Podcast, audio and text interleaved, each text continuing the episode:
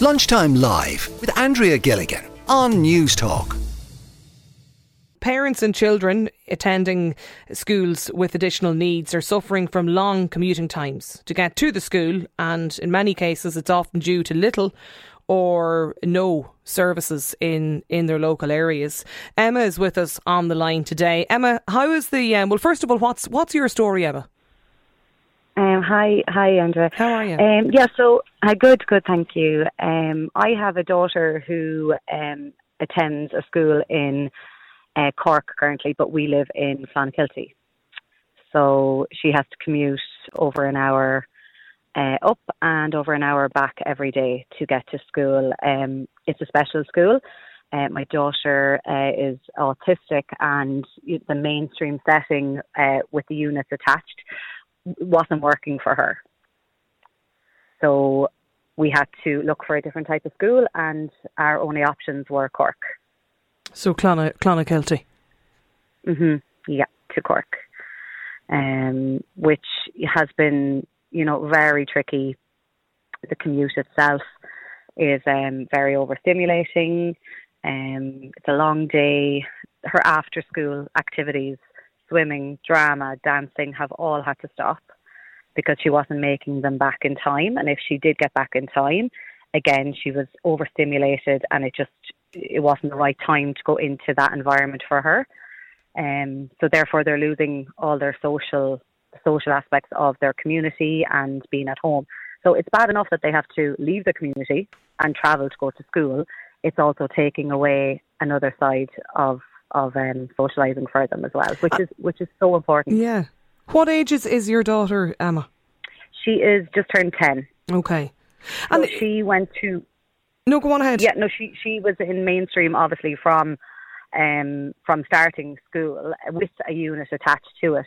Um, but it just it wasn't the right setting for her. So while um, us parents on this campaign appreciate that there's many children that this that type of system does work for, there's loads and loads of children that it doesn't work for. And those children are being left behind. And those children are in environments that aren't suitable for them and that they're not going to reach the full potential mm. that they could reach. Do you see a change, um, Emma, in your in your daughter since since she's moved to the new school? Because oh, of the, yeah, the, the journey time there and back. Yeah, like it's it's it's a hard one because the journey is so tough for her. Um, but but the school environment and the way that they do things is so different and it's so suited to her. You know, her brain is much more understood where she currently is. Um, she's able to access things that she wasn't able to access in other settings.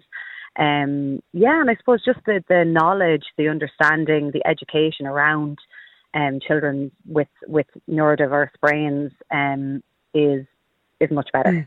Is there anywhere else in closer proximity to you? No, absolutely not. So it's not just at all. no um, other services like available. Yeah, like my daughter is ten, and I know children much younger than her who are now doing this commute from Clonakilty as well up to the same school. Um, so it's there's just nothing. There's nothing mm. in the West Cork area. It is geographically huge and they're now building a new special school in Rochestown. They tell us, and they're just not understanding that we're we're that's still Cork City. We're we're in West Cork, you know, okay. and further afield, you know, further than Clonakilty. Um, when my daughter was on a bus, there was a child coming over 40 minutes before she got to Clonakilty to go to the school that they're now wow. going to. So, uh, do you is your is does your daughter she gets a um a bus over and back Emma does she or do you have do you bring her over? No, she used to. So, oh, like this is the this is the problem that getting the transport, not only finding a school so far away and having to tackle all that, the the the, transport system is a nightmare as well, an absolute nightmare to try and get your child then transported. Um, I have a smaller child too, so it would be impossible for me to drop her up and back. And obviously, you'd be driving to Cork, dropping your child off, driving back, driving back up again. Like it, it would. It's just crazy. But what uh, test, what my daughter did was got a bus at first, but unfortunately for her, that bus was just too uh, too overstimulating. She she was unregulated by the time she got to school. So um, she would have difficulties with people being too close to her, with germs, and um, she would have bad phobias around that area. So being in a bus environment for her was very hard. So what we did was we applied for individual transport, which means the child travels on their own. And to do that, she then had to leave school for, we were at home for nearly three months of homeschooling and of um, trying to fight and fight for the individual transport. And eventually, mm. after nearly three months of being at home, we were lucky enough to get that transport. to get that, okay. For her now, so now she can okay. calmly travel to school. But the fight that we had to put up for it is is ridiculous. You know, it is bad enough that our children have to travel that far. It shouldn't be a fight to actually get them the transport to get them there. Okay. Sarah's with us as well, Emma. Sarah, what's your experience? Hi. Um, well, our experience is, you know, it sounds very similar.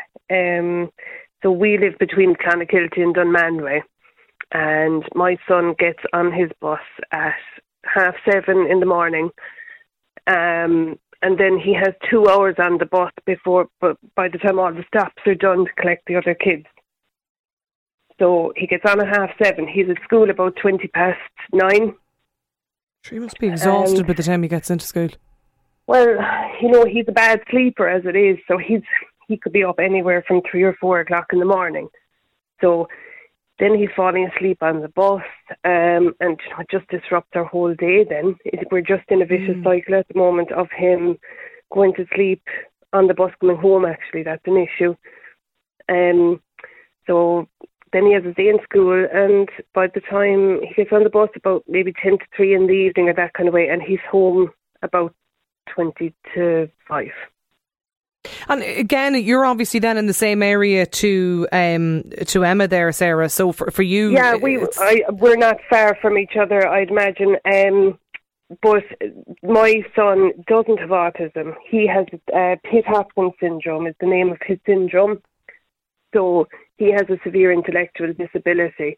So he actually doesn't fit into any of the ASD classes because he doesn't have an autism diagnosis.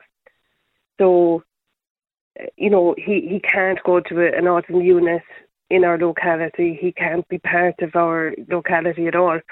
So we knew our only option was to go to the city. And again, it's the it's the it's the long, the long commute. Uh, like Ray, Ray is joining us as well, Sarah and Emma. Ray, how long is your commute? Oh, hi, Andrea. So our son Max, he's six. He's non-verbal, and he is diagnosed with autism, and he would have a similar commute um, from Clonakilty up to Cork City. Our son um, goes to a special school in, in uh, the north of Cork. The commute could be oh, anywhere between an hour or 20 minutes to, to more, and that's just one way. So he has that again on the way back. The problem we'd have is um, now our son has come a long way. You know, uh, my wife and I and, and our wider family have helped regulate him an awful lot to the point that he does sleep through at night, but some nights then he mightn't. And it's it's not that easy uh, to get him prepared for a particular um, time slot so early in the morning for such a long commute. It could be times that he could be anxious for whatever reason. Unfortunately, he has, he's non-verbal that he can't tell us. Um, the driving itself, look, uh, I mean, any one of us would be tired after an hour and a mm-hmm. half drive for a six-year-old, and he's been doing this since before he was six. So when he gets into school, uh, like he is exhausted to some degree. Some of his energy is taken from him. The, his uh, teachers are tremendous. They they um, love to bits, and, and they're really personally invested in him as they are with all the children. Um, but it would have an impact in terms of how much he can regulate himself to the um, uh, to the course of, of the day. Um, another main concern would just be the long term health impact it would have just because he sat in the car for so long. And yeah. then if he's distressed because of traffic, so uh, it could be bad. They could be stopped without moving. There's so many roadworks. Um, that by the time he gets to school, he could be so upset, and then they have to try to regulate him down. And if they can't, then they have to call us, of course. And that's an hour and a half before we could even get there. So um, it is problematic. Yeah. You know, it's certainly um, Yeah, it's a long term problem, unfortunately.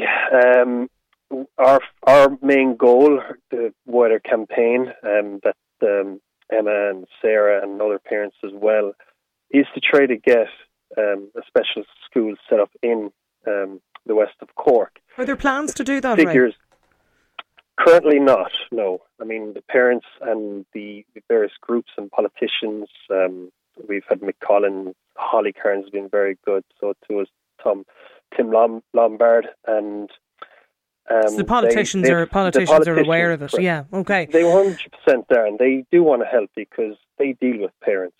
You know, uh, it's just unfortunate the system doesn't deal with. Yeah, parents. and what they about like in, in, terms of because between yourself and, and Emma and Sarah and the different different locations, and I see other texts coming in from other parents as well in, in parts. Like Sarah, how do you pick or where is the right location for the school in West Cork? Um, well, I suppose we it, it's it's it's just a give a look, really, if you ask me. Um, I mean, we had his name down in a couple of different schools, and the SENO, the Special Education Needs Officer, rang me one day and said, Have you got it in writing that he has a severe intellectual disability? And I said, Yeah, of course I do.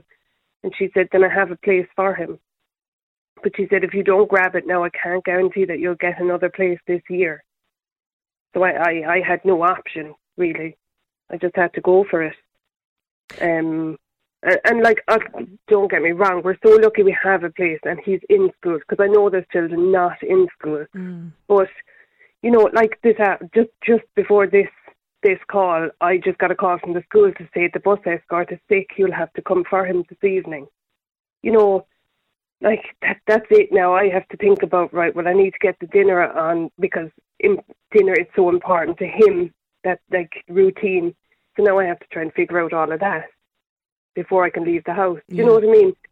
Like I have an hour, just over an hour now of journey to go and collect him. My other boy's coming off the bus. I've two small kids at home. It's it's just it's a nightmare. What's your me- absolute nightmare? What's your message, Sarah, to the minister, if the minister is listening today? Oh, we just all we want is for our children to have their education locally uh, to be part of the, the local community. Like, we don't want it on our doorstep. I don't expect to just go five minutes down the road and have it. But if you knew it was within, you know, 20 minutes, 30 minutes away from you, that'd be fantastic. Uh, you know, just so that our children, they're not leaving the house in the dark, they're not coming home in the dark. And, and basically that they can just still be involved in their own community in West Cork. I think that's the main thing.